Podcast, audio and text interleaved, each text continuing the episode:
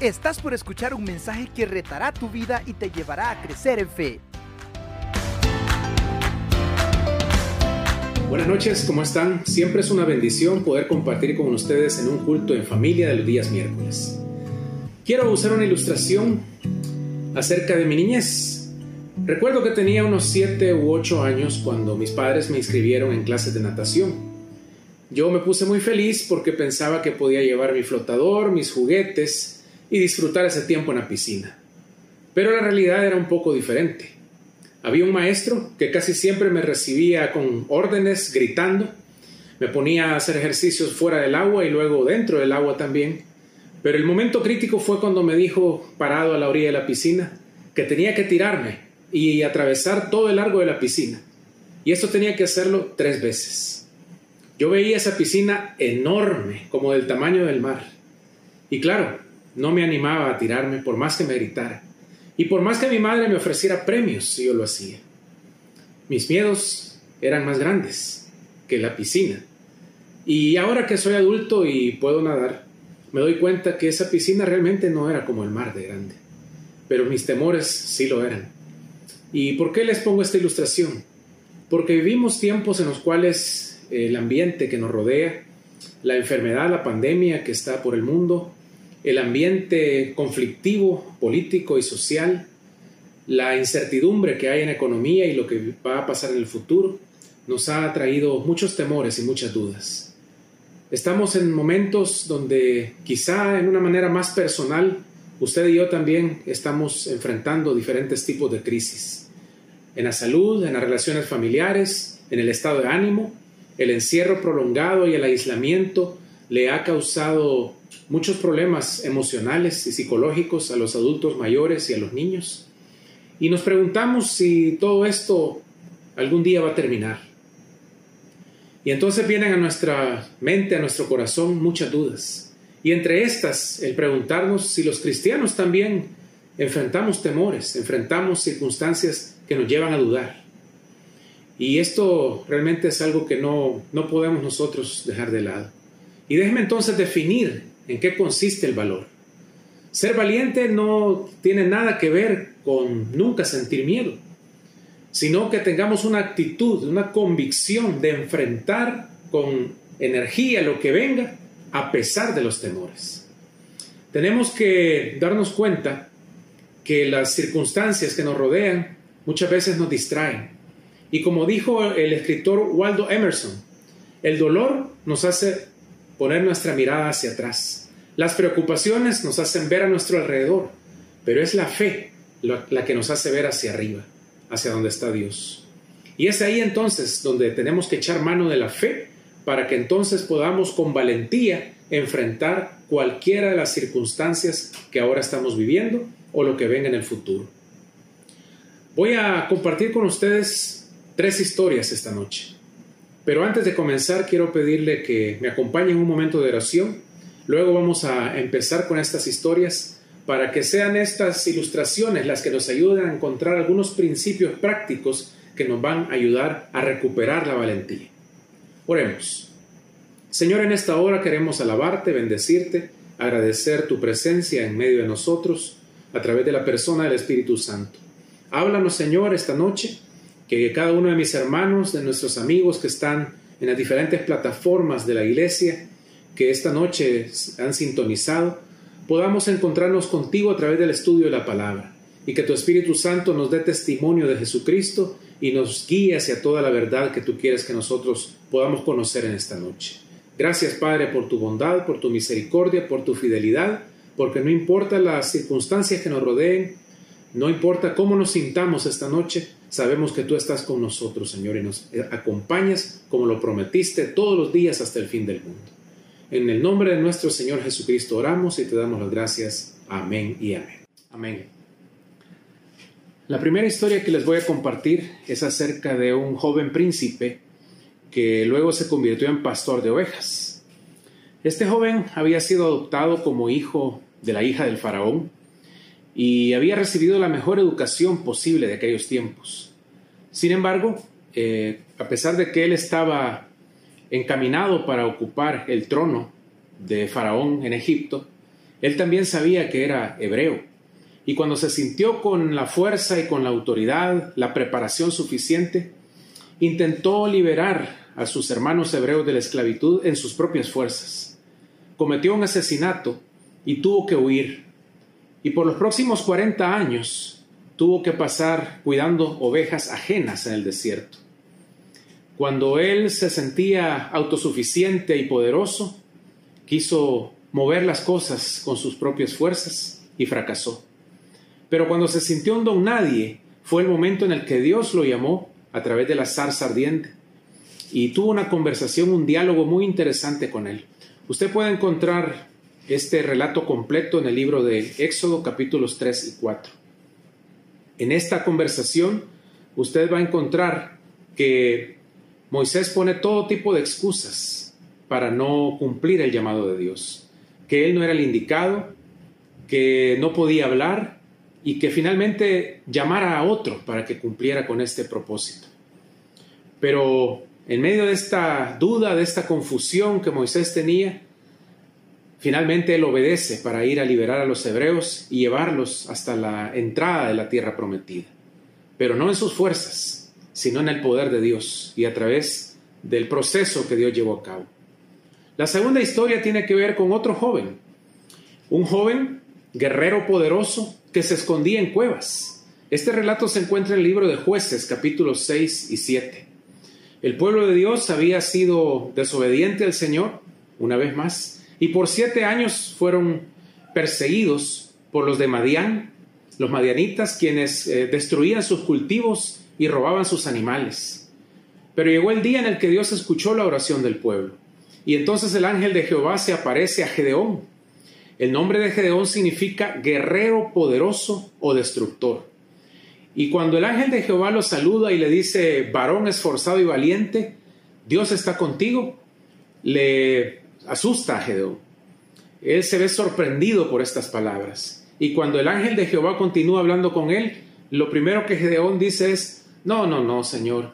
¿Cómo Dios, cómo tú dices que Dios está con nosotros y todas estas cosas que nos están pasando? ¿A dónde están las maravillas que Dios sobró en los tiempos pasados? Y cuando el, el ángel de Jehová le dice, tú con esa tu fuerza vas a ir para liberar a tu pueblo, él le dice, no, Señor, si mi familia era la más pequeña, la más pobre de todas, y yo soy el menor de esa familia. Y entonces nos damos cuenta que al igual que Moisés, Gedeón también presenta un panorama totalmente negativo, lleno de dudas, lleno de temores y olvidando lo que Dios ha hecho por su pueblo en el pasado. La respuesta se parece mucho a lo que escuchamos en la primera historia. Pero en ambas historias hay cosas en común y quiero que, que las recordemos en este momento. En primer lugar, nos damos cuenta que tanto Moisés como Gedeón eran hombres de Dios que tenían un llamado para cumplir una misión pero habían perdido el valor y la confianza en sí mismos y la perspectiva que Dios tenía de las circunstancias y de las necesidades que ellos y su pueblo estaban enfrentando. Básicamente por tres razones. En primer lugar, ninguno de ellos se consideraba el idóneo para hacerlo y esperaban que otra persona lo hiciera. En segundo lugar, estaban viendo lo grande de sus problemas, pero no la grandeza de Dios. En tercer lugar, habían intentado hacer algo, pero por sus propias fuerzas, y habían fracasado. También nos encontramos que atrás de ellos había un pueblo lleno de dudas, lleno de, angustias, lleno de dolor y de temor, que no tenían esperanza, que no veían un futuro, se sentían olvidados por Dios, pero pues también ellos habían olvidado su relación con Él. Habían dejado de clamar a Dios, habían dejado de adorarlo de la manera que Dios se los había instruido. También había un llamado de Dios para confiar en Él, a limpiar sus vidas. Tanto Moisés como Gedeón tuvieron que hacer algo importante antes de salir para cumplir la misión. Si usted recuerda, Moisés tuvo que circuncidar a sus hijos, justo cuando iba en el camino con su mujer y con sus dos hijos para Egipto. El ángel apareció y casi le quita la vida a Moisés porque faltaba la circuncisión de sus hijos. En el caso de Gedeón, él tuvo que ir durante la noche con otros diez que lo apoyaban para derribar los altares de Baal y de Acera y preparar una ofrenda para Jehová. ambos tuvieron que derribar, tuvieron que revisar áreas en su vida y en la vida del pueblo de Dios en las cuales no estaban obedeciendo, en las cuales habían abandonado a Jehová y no estaban entonces cumpliendo sus mandamientos, sino que habían dejado casos pendientes en su vida, cosas escondidas que estaban por ahí. Y por último, las historias muestran una obra liberadora de Dios al final, cómo Dios mostrando su poder de manera sobrenatural lleva a estos dos hombres a cumplir con una misión maravillosa. Tanto Moisés como Gedeón lograron victorias, liberaron a su pueblo y finalmente podemos conocer de ellos como grandes héroes de la fe. Pero ¿cómo se parecen estos aspectos muchas veces a nuestras propias vidas? Al escuchar estas dos breves historias que les he recordado y que usted puede leer después en la palabra del Señor, se da cuenta que hay aspectos muy en común que se dan también en nuestras propias vidas en el día de hoy. Cuando nosotros enfrentamos dificultades, temores, problemas y nos llenamos de dudas por lo que está pasando o lo que va a venir, muchas veces queremos salir adelante en nuestras propias fuerzas. Y estamos confiando en hombres, estamos confiando, si no en nosotros mismos, en que alguien más nos va a ayudar. Y esperamos que el crédito que nos han ofrecido nos va a sacar adelante. Y confiamos que la empresa con la que trabajamos nos va a proponer un buen plan para que salgamos eh, victoriosos. Que el banco nos va a ofrecer eh, más meses, si le dieron tres meses para no pagar cuotas este año, qué bueno que fue de ayuda. No esperemos que nos van a dar el resto del año. Eso no va a pasar. En lo personal les tengo que compartir que estamos pasando momentos también de, de luchas, de dificultades en el área laboral, en el área empresarial. Es un año de cambios, de muchas dificultades y uno esperaría que aquellas empresas con las que uno ha trabajado en los años anteriores por 25 años o más, pues en estos tiempos es cuando más eh, le apoyen y le respalden. Pero muchas veces pasa lo contrario. Es justamente en los momentos más difíciles cuando te dan la espalda y cuando te siguen pidiendo y exigiendo que cumplas metas que en otros años has logrado, pero que en este momento tan difícil, eh, lejos de tener comprensión, pues te piden que también superes las eh, metas anteriores, de, años anteriores. También sucede que quizás nos acordamos de clamar a Dios y de pedirle que nos ayude y responda a nuestra necesidad. Pero de pronto hay áreas en nuestra vida que también necesitamos revisar, al igual que Moisés lo hizo y Gedeón también. Áreas en nuestro corazón en donde quizá Dios no está sentado en el trono como Señor de nuestras vidas. Y hemos permitido que otras cosas ocupen el lugar de honor y le estamos dedicando más tiempo, más esfuerzo, más recursos, más de nuestros pensamientos a otras actividades, a otras personas y simplemente nuestra relación personal con Dios está ahí a un lado, en espera. Y eso fue lo que pasó con aquellos grandes hombres. Tuvieron que arreglar eso para entonces pasar a otro nivel de la relación con Dios. Y también la última etapa que les leí todos queremos que nuestras historias también tengan un, final feliz, un final de victoria en el que podamos tener aquello por lo cual estamos orándole al Señor. Pero previo a esto tenemos que entonces caminar en obediencia en esto eh, de arreglar nuestras vidas, de buscar al Señor en oración con fe y de poner delante de Él nuestras necesidades, nuestros eh, eh, problemas, todas aquellas ansiedades que nos están llenando para que entonces sea Él el que se haga cargo. Quiero compartirles un texto que se encuentra en el Nuevo Testamento, en la segunda carta a Timoteo capítulo 1. Vamos a leer del versículo, versículo 7 al 12. Y dice así, porque no nos ha dado Dios espíritu de cobardía, sino de poder, de amor y de dominio propio. Por tanto, no te avergüences de dar testimonio de nuestro Señor ni de mí, preso suyo sino participa de las aflicciones por el Evangelio según el poder de Dios, quien nos salvó y amó con llamamiento santo, no conforme a nuestras obras, sino según el propósito suyo y la gracia que nos fue dada en Cristo Jesús antes de los tiempos de los siglos, pero que ahora ha sido manifestada por la aparición de nuestro Salvador Jesucristo, el cual quitó la muerte y sacó a luz la vida y la inmortalidad por el Evangelio del cual yo fui constituido predicador, apóstol y maestro de los gentiles. Por lo cual asimismo padezco esto, pero no me avergüenzo, porque yo sé a quién he creído, y estoy seguro que es poderoso para guardar mi depósito para aquel día.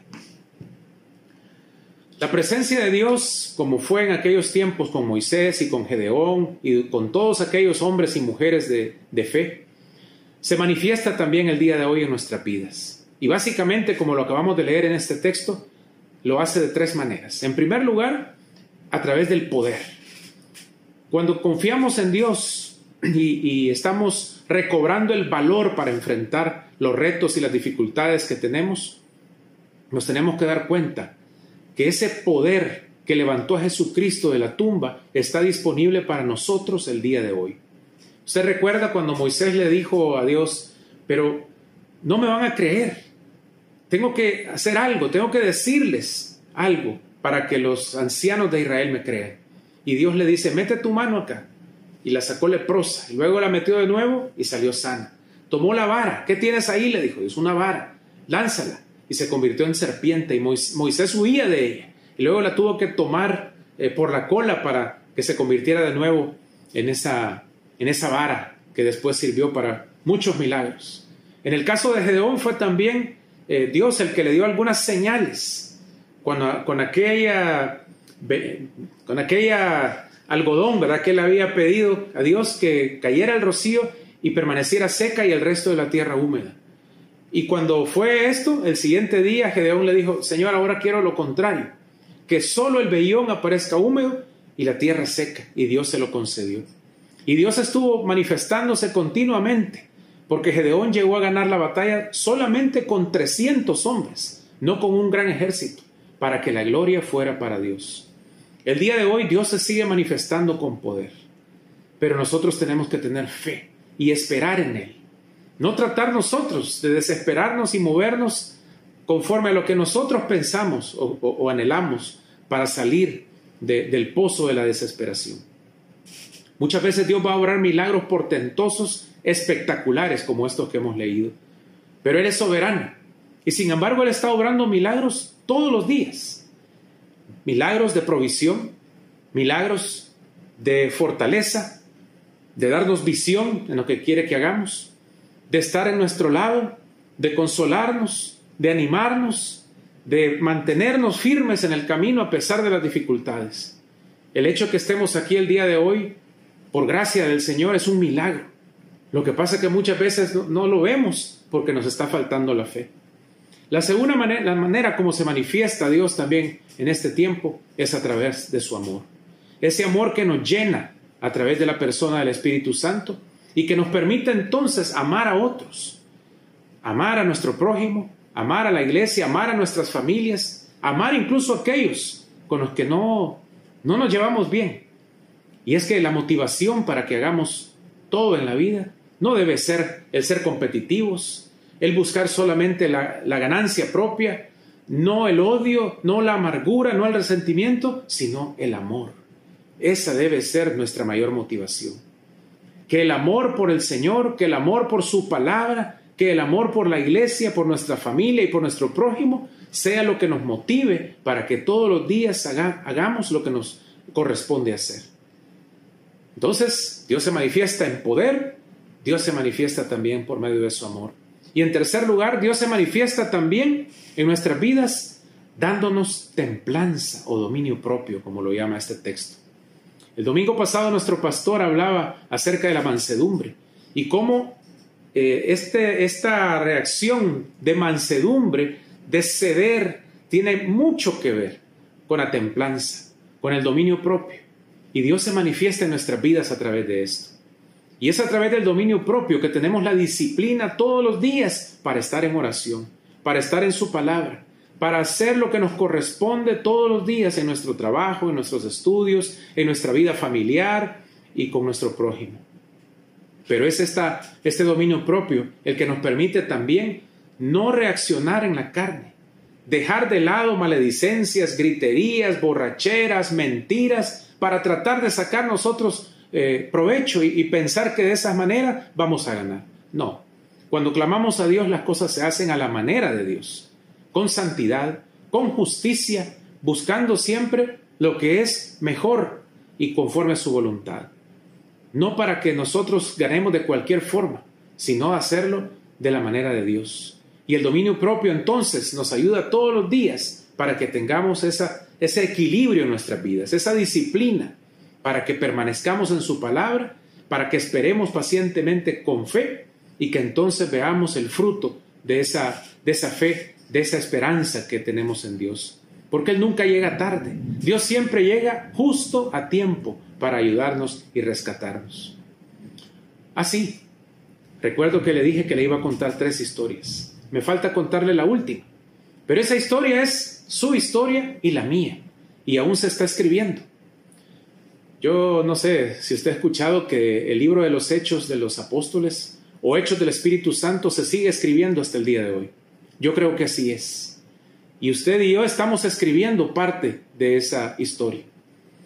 Pero no sé cómo, cómo comenzó esa historia. Cada uno de nosotros conoce qué es lo que está pasando. ¿Dónde están nuestros temores? ¿A dónde están nuestras dudas? ¿A dónde está la ansiedad que no nos deja dormir en las noches? Quizás su historia comienza como el cristiano que dudaba del futuro y vivía angustiado de lo que podía venir. A lo mejor su historia comenzaba como la mujer que fue abandonada y que su matrimonio se destruyó y vive llena de miedo. O quizás su historia es el joven que tiene una baja autoestima, que no se atreve a hablarle a otros y que duda mucho de sus propias capacidades. No lo sé. No sé cómo comienza su historia. Lo interesante es cómo va a terminar su historia. Si usted obra en fe, como obraron aquellos varones como Moisés y Gedeón. Si usted toma este versículo que hemos leído y, y permite que el poder de Dios se manifieste en su vida, ese poder, ese amor y ese, dominio propio sean los recursos con que Dios le pone para que su historia tenga un relato y un final feliz y victorioso. Que ese emprendedor que dudaba, que tenía miedo del futuro, en vez de confiar en el banco, empezó a confiar en Dios. Y todos los días, con dominio propio, disciplinadamente, clamó, estudió la palabra y trabajó todos los días. Y entonces tuvo victoria y pudo establecer su empresa. Que aquella mujer que se quedó sola y que estaba llena de dudas y de temores, clamó al Señor con fe y tuvo esperanza en sus promesas e hizo de Dios su compañero para toda la vida y ahora es una mujer que tiene paz, que tiene gozo y que vive con alegría. O quizá aquel joven que tenía baja autoestima ahora ha clamado al Señor y está estudiando su palabra y se da cuenta que en Cristo somos más que vencedores y que Él nos ha hecho con un propósito y nos ha llamado y nos ha escogido para que hagamos su voluntad. Y entonces será un varón que va a cumplir todos los propósitos que Dios tiene para su vida. No lo sé. Yo estoy escribiendo mi propia historia también y quiero que tenga un final feliz y victorioso. Pero para eso tengo que perseverar en oración, tengo que permanecer en su palabra, tengo que tener dominio propio a través del poder y del amor que Dios derrama en mi vida por medio del Espíritu Santo. Yo le invito esta noche a que usted también se ejercite en este sentido, para que entonces esta historia que estamos escribiendo podamos eh, llevarla a un final feliz, cumpliendo con el llamamiento de Dios, como lo hizo el apóstol Pablo también cuando escribió esta carta a Timoteo. Entonces, hermanos, sigamos adelante con fe. No perdamos la esperanza, no perdamos el gozo, no perdamos la paz. Oremos, estemos en la palabra, tengamos comunión unos con otros, no dejemos de congregarnos, estemos perseverando unánimes como iglesia, porque el día del Señor está cerca y que Él nos encuentre cumpliendo con su voluntad. Que Dios les bendiga, que les fortalezca y dedíquese a escribir su propia historia tomado de la mano del todopoderoso y amoroso Dios. Buenas noches. ¿Estás listo para más? Acompáñanos presencialmente los miércoles a las 7 de la noche y domingos desde las 10 de la mañana. Somos Auditorio Cristiano.